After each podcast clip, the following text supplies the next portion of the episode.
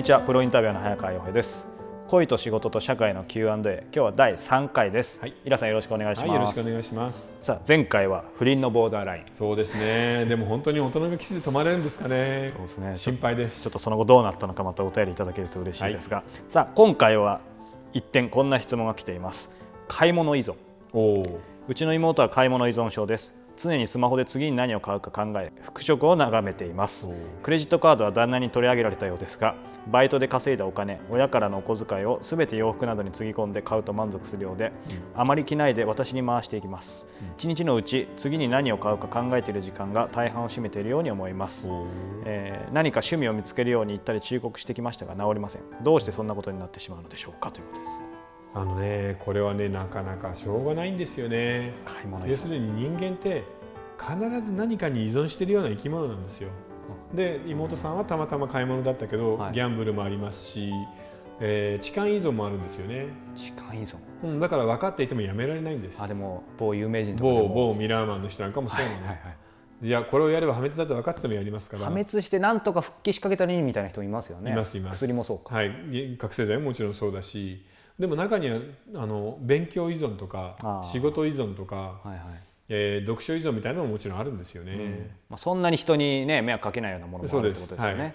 はい、で逆にその依存のせいで仕事依存で気がつけば会社を立ち上げて大成功みたいなこともあるんで依存が一概に悪ではないんですよね。そうですよね、まあ、仕事依存も逆に言うとそれで家族崩壊する可能性もあるけど、どっちもありますそうよね。だから多分妹さんの場合はその欠けている何かがあるんですよね。うんぽっかり大きな穴が開いた心だったり暮らしだったりを続けている人が、たまたま何か強烈な快楽のあるものにそこが穴のところにパカッてはまってしまうと、買い物だったりギャンブルだったりの快楽が心のかけらの穴穴開いているところを埋めてくれるんだよね、うんうん心の穴を。うんだからそうなると難しいんでじゃあどうしたらいいかっていうとその欠けている心の方を何とかしないといけないよね。うん。それは何だろうね。それがは書いてないからわからないんだけど旦那との関係なのか子供の頃育った環境なのか、そしてそれをこのお姉さんがうん、解いてあげられるのかってところもありますよね。そうですね。であの根は本当に深いところにあるので簡単にはならないんですよね、ん。だから妹さんをカウンセリングに連れていくのも大変だと思うし、うん。ただ一つ今回救いなのは自分でアルバイトしたお金と親からもらったお金を使い切れば満足しているってところだよね、破滅的な依存ではないです。なんかすごいどっか借金してきてるとかでもこれなさそうですよね。はい。はい。あのひどい場合は本当に借金して、えー親族中のお金を全部使い切った上、あの一家自己破産みたいなこともあるので、うん。彼女の場合はうまく止まっているのでまあまあ耐えられないことはない依存だなとは思うんですけどね。そうですね、でそういう意味ではこのお姉さんとしてはどうしましょうかね。あのーこっそり家の洋服をあの買ってきてすぐ届いてから、あのー えー中古の洋服屋さんに行って現金に変えてせっせと旦那に管理させる手はあると思いますけどね、あの買った後のことはもう一切気にならなくなるんで、うん。見ないんですよね、うん着ないし見ないしバッグとか買っても使わないんですけどこういう人は。これちなみにうん。依存って誰しもがって言いました。けどイラさん依存ってなさそうですけど、いや僕はあると思いますよ。何ですか？だってあの子供の頃から活字依存ですからね。そこか。うん。であとなんだろうなまだあんまないかな。なんかそれだけだとちょっとこうほら一般人としては嫉妬してかっこいい依存じゃんって思っちゃう。けどなんかちょっとどうしようもない依存とかなかったんですか？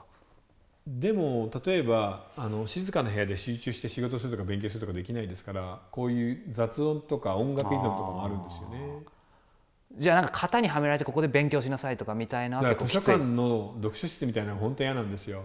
あのなんかシーンとしないといけないおしゃべり禁止みたいな。でもほらあの小学校の時でしたっけ、うん。図書館の本全部読んだみたいな僕前聞きましたけど。あ子供のはい棚を読みましたね。その時は図書室で読んでたんですか？いや違います。やっぱり違うんだ。はい、あじゃあやっぱりその時からそういうところは無理だったんだ、でもなんかおなんか押し付けるの嫌だよね、なんかラーメン屋でもさ死後禁止みたいなもう最低のラーメン屋があるじゃない、はいはい。ああいうのたまらないね。